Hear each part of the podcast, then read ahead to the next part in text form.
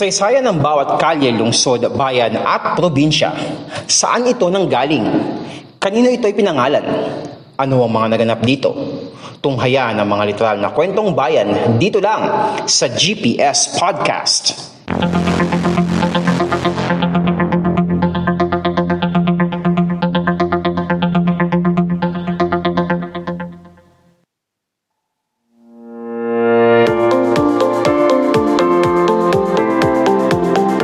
Podcast show na literal na kwentong bayan, ang GPS Podcast. Tayo po ngayon ay napapakinggan sa Spotify, Anchor, Pocket Cast, Google Podcast, Red Circle at sa Apple Podcast. At napapanood nyo po itong video na ito sa YouTube, sa Facebook, sa Instagram at sa TikTok. Kung kayo po ay nanonood sa ating YouTube channel na Podcast Demands, don't forget to subscribe and click the notification bell button para masundan nyo po yung mga susunod na episodes ng GPS Podcast. And kung nanonood naman po kayo sa ating Facebook, Instagram at TikTok account ng Podcast Demands, please like and follow. Nandito na tayo mga kapodcast sa huling episode ng ating Visita Iglesia del Norte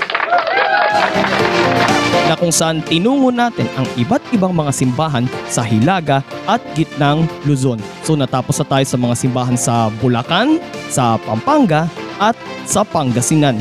Ngayon naman, iikutin naman natin ang mga simbahan sa Ilocandia. And para dito sa episode natin ngayon mga kapodcast, nandito ako ngayon sa napakagandang probinsya ng Ilocos Norte. Particularly nandito ako ngayon sa sa bayan ng Burgos na kung saan dito sa tinutuluyan namin na hotel ay matatanaw mula dito yung napakagandang ah, West Philippine Sea. Although hindi siya obvious pero makikita mo yung ah, yung view ng dagat. Napakaganda ng view. So again, ang pag-uusapan natin dito ay ang mga simbahan sa Ilocos Sur at Ilocos Norte.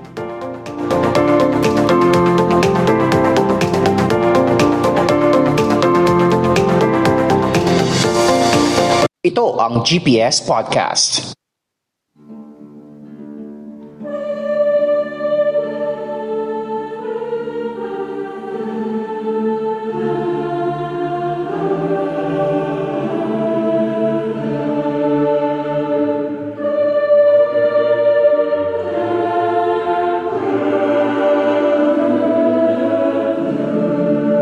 Ang una nating destinasyon ay sa Vegan Cathedral na matatagpuan sa lungsod ng Vigan sa Ilocos Sur. Dalawang taon mula nang magtungo si Juan de Salcedo sa Vigan taong 1572. Noong 1574 nang ipinag-utos niyang pagtatayo ng isang temporary church na gawa sa kahoy at mga sanga ng puno. Subalit dalawang beses, dalawang beses itong nawasak ng lindol noong 1619 at 1627. Sinimulang itayo ang simbahang noong 1641 pero nasira ito sanhi ng sunog noong 1739. Nilipat sa Ciudad Fernandina de Vigan o yung Vigan City ngayon ang sentro ng Diocese of Nueva Segovia mula sa bayan ng Lalo sa Cagayan noong September 7, 1758. Sa pareho ring taon, naging isang katedral ang simbahan ng Vigan na siya munang naging kauna-unahang parokya sa Hilagang Luzon. Taong 1786 nang ipinag-utos ni Governor General Jose de Basco ang pagbuo sa isang disenyo sa isang bagong disenyo ng simbahan. Taong 1790 nang matapos buuin ng kasalukuyang disenyo ng Vegan Cathedral. Nakubkob ng puwersa ni Colonel Juan Villamor ang Vegan Cathedral Cathedral noong 1896 pero nakuha rin ito ng mga Amerikano sa pangunguna ni Lieutenant Colonel James Parker noong 1899. Isa itong earthquake baroque dahil sa structure nito na pangontra sa pagkawasak dulot ng lindol. May mga design rin na inspired sa Neo- Neo-Gothic, Romanesque at Chinese. Ang bell tower naman ito ay may taas na 82 feet at may weather rooster ito. Ito yung ginagamit para malaman kung saan yung nanggagaling direksyon ng hangin. Tama, di ba? Tama. May weather rooster ito sa tuktok na siyang sumisimbolo kay San Pedro. You know the context, ba? You know the context na yung sinasabi ni Jesus kay kay Peter noon nung gabing siya ano, pinagkanulo ay ide-deny, ide-deny siya ni Peter ng tatlong beses. And yun na nga, sa ikatlong beses, titilaok yung manok. Pero ang katedral mismo ay idinedicate kay San Pablo. Sa Vegan Cathedral nakalibing ang mga dating arsobispo ng Diocese of Nueva Segovia pati ng mga labi ng kilalang Ilocano poet na si Leona Florentino. Next stop ay sa Santa Maria Church na matatagpuan sa bayan ng Santa Maria doon pa rin sa probinsya ng Ilocos Sur. Ipinatayo ng mga paring Agustino bilang isang kapilya ng Narvacan noong 1765 Naging isang independent ministry noong 1769 at idinedicate ito sa Our Lady of the Assumption. Itinayo naman noong 1810 ang bell tower nito. Muling ni-renovate ang simbahan noong 1863 at natapos noong 1895. Nagsilbing kuta ang Santa Maria Church noong himagsikan ng 1896. Bago mo marating ang Santa Maria Church, kailangan mo munang umakyat sa isang hagdang may 85 steps. Ewan ko kung di ba mapapagod yung pamo doon. O di kaya kung di ka rayumahin sa ganong karaming steps. May mga buttresses din sa palibot ng istruktura para kontrahin nito ang pagyanig ng lindol. Idineklara rin ng National Historical Institute now the National Historical Commission of the Philippines bilang National Historical Landmark ang Santa Maria Church at taong 1993 naman na makasama ito sa listahan ng mga World Heritage Sites ng UNESCO. Bantay Church na matatagpuan naman sa bayan ng Bantay, doon pa rin sa Ilocos Sur. Itinayo ang simbahang ito noong 1590. Ito ang isa sa pinakamatandang simbahan sa Ilocos Region o sa Region 1. Wismans, ano bang mga probinsyang bumubuo sa Region 1 sa Ilocos Region? Ito ay binubuo ng mga probinsya ng Ilocos Norte, Ilocos Sur, La Union at Pangasinan. Isang neo-Gothic design na may mala-Romanesque na disenyo at elemento Ginawang grandyoso ang pagkakabuo sa simbahang ito at may pagkahal- pagkakahalintulad ito sa Spanish architecture. Gawa ang simbahang ito sa putik at bricks. Saksi ang simbahang ito sa pag-aalsang pinangunahan ni Diego Silang noong 1763. Subalit nawasak naman ang simbahang ito noong World War II.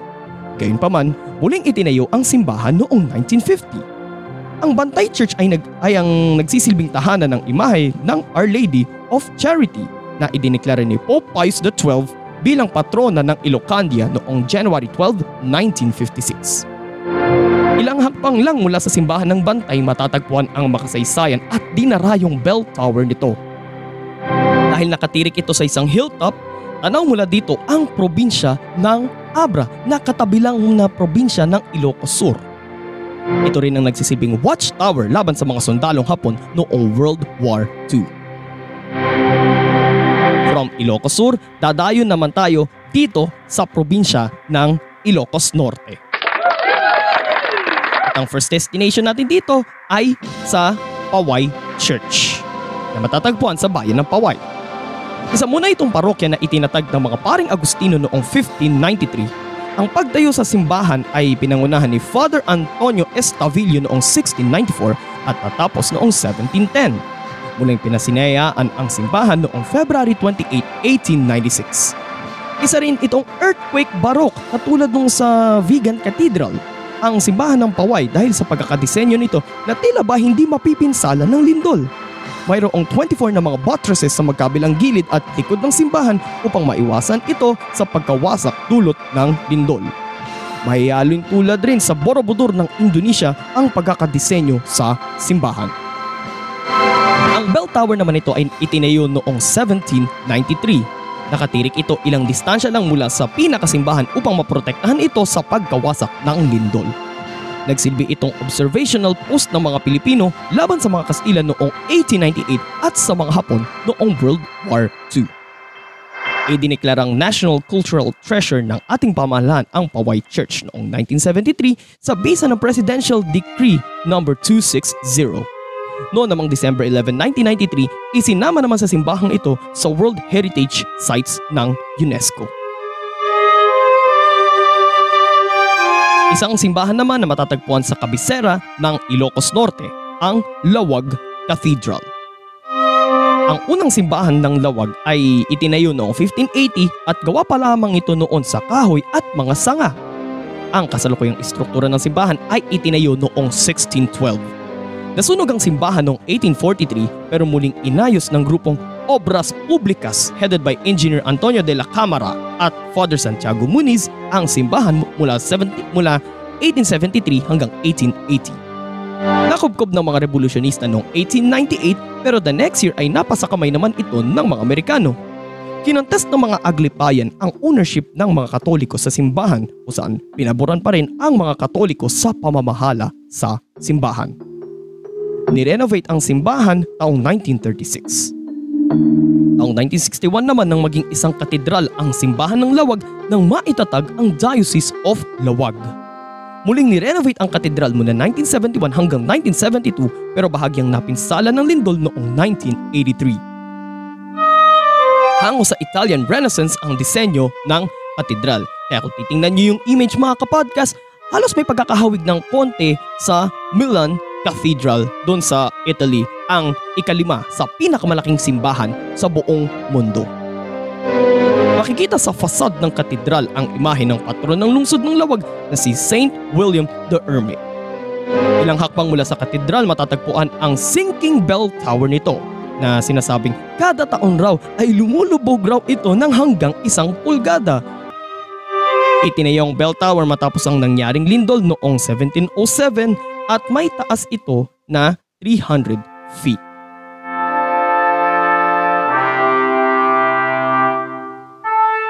Baccarat Church. Ito ay matatagpuan naman sa bayan ng Baccarat. Sinimulang itayo noong 1593 ng mga paring Agustino at binuksan noong 1782. Pero napinsala ang simbahang ito nang yumanig ang 7.8 magnitude na lindol sa Luzon noong 1983. Muling itinayo at binuksan ang simbahang ito the next year. Taong 1973 nang ideklara ng pamahalaan ang Baccarat Church bilang National Cultural Treasure under the Presidential Decree No. 260. Taong 1828 nang itayo naman ang bell tower nito. Subalit sanhi ng mga naunang pagyanig ng lindol noong 1931 at 1971, unti-unting tumatabingi ang istruktura ng bell tower. Gawa sa coral bricks ang bell tower ng simbahan. Nasira ang itaas na bahagi ng bell tower ng yumanigang lindol noong 1983. Ang bell tower nito ay ang bell tower na ito ay kilala bilang Acrobatic Bell Tower of Baccarat. Katabi lang ng simbahan ang Museo de Baccarat na isang dating kumbento. Makikita dito ang ilang mga litrato, dokumento, relika at mga artifacts ng simbahan. Pero mayroon daw usap-usapan na mayroong underground staircase sa likod ng, mus- ng museo. Sinasabing may tatlo raw tunnels na papunta di umano sa Baccarat River, sa Bell Tower at sa altar ng simbahan. At ang huling destinasyon natin ay sa Sarat Church na matatagpuan naman sa bayan ng Sarat, ang birthplace ng isa sa mga dating Pangulo ng Pilipinas na si Ferdinand Marcos Sr. Dati itong tinawag na Church of San Miguel Arcangel kasunod ng pagdating ng mga misyonaryo sa bayan ng Sarat sa kapistahan ni San Miguel noong September 29, 1724. Sinimulang itayo ang simbahang ito the same year at nabuo noong 1779.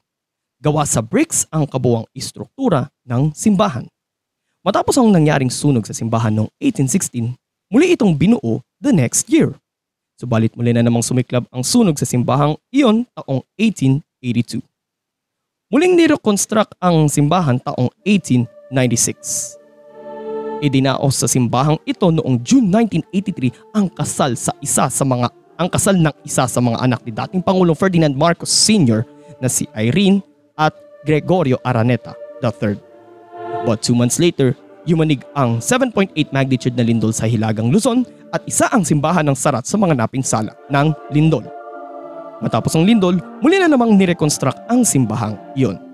Taong 1994 nang maging isang parish muse- museum ang ground floor ng kumbentong katabi ng mismong simbahan. Idineklara bilang important cultural property ng National Museum of the Philippines ang Sarat Church noong September 27, 2009.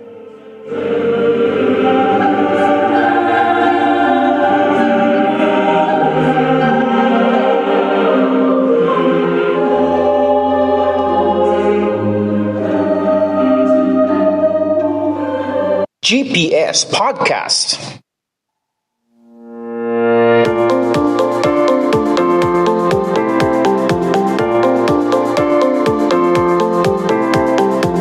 At dito na natin tinatapos mga kapodcast ang ating serye ngayong Semana Santa dito sa GPS Podcast, ang Visita Iglesia del Norte. Nalibot na natin ang mga simbahan mula sa Bulacan, Pampanga, Pangasinan hanggang dito sa Ilocos. Bukod sa mga monumento, mababakas rin ang kasaysayan ng Pilipinas sa mga simbahan. So ipapaliwanag dito sa atin kung ano ang mga naging kaganapan sa ating kasaysayan doon sa simbahang iyon. So mga kapodcast, dahil dito na natin tinatapos ang sering ito, isang ligtas at papagpalang Semana Santa po sa ating lahat. Naway may sa pamuhay natin ang naging sakripisyo ng ating Panginoong ng ating Panginoong Jesus para sa ating kaligtasan. So kung nagustuhan niyo po yung episode natin ngayon mga kapodcast, like, comment, share, and subscribe sa ating YouTube channel na Podcast ni Mans and don't forget to click the notification bell button. And sundan nyo rin pong Fact on sa podcast at GPS Podcast sa ating mga audio platforms. And sundan nyo rin pong Podcast ni Mans sa Facebook, sa Instagram at sa TikTok. And follow me on my personal social media accounts sa Twitter at mans underscore F1995, sa Instagram at mans.95 underscore, sa Laika at mansf1995 and sa Kumu at Podcast ni Mans. At mula po dito sa napakakagandang probinsya ng Ilocos Norte, ito po si Mans at ito ang podcast show na literal na kwentong bayan, ang GPS Podcast. God bless everyone. God bless the Philippines. Purihin po ang Panginoon.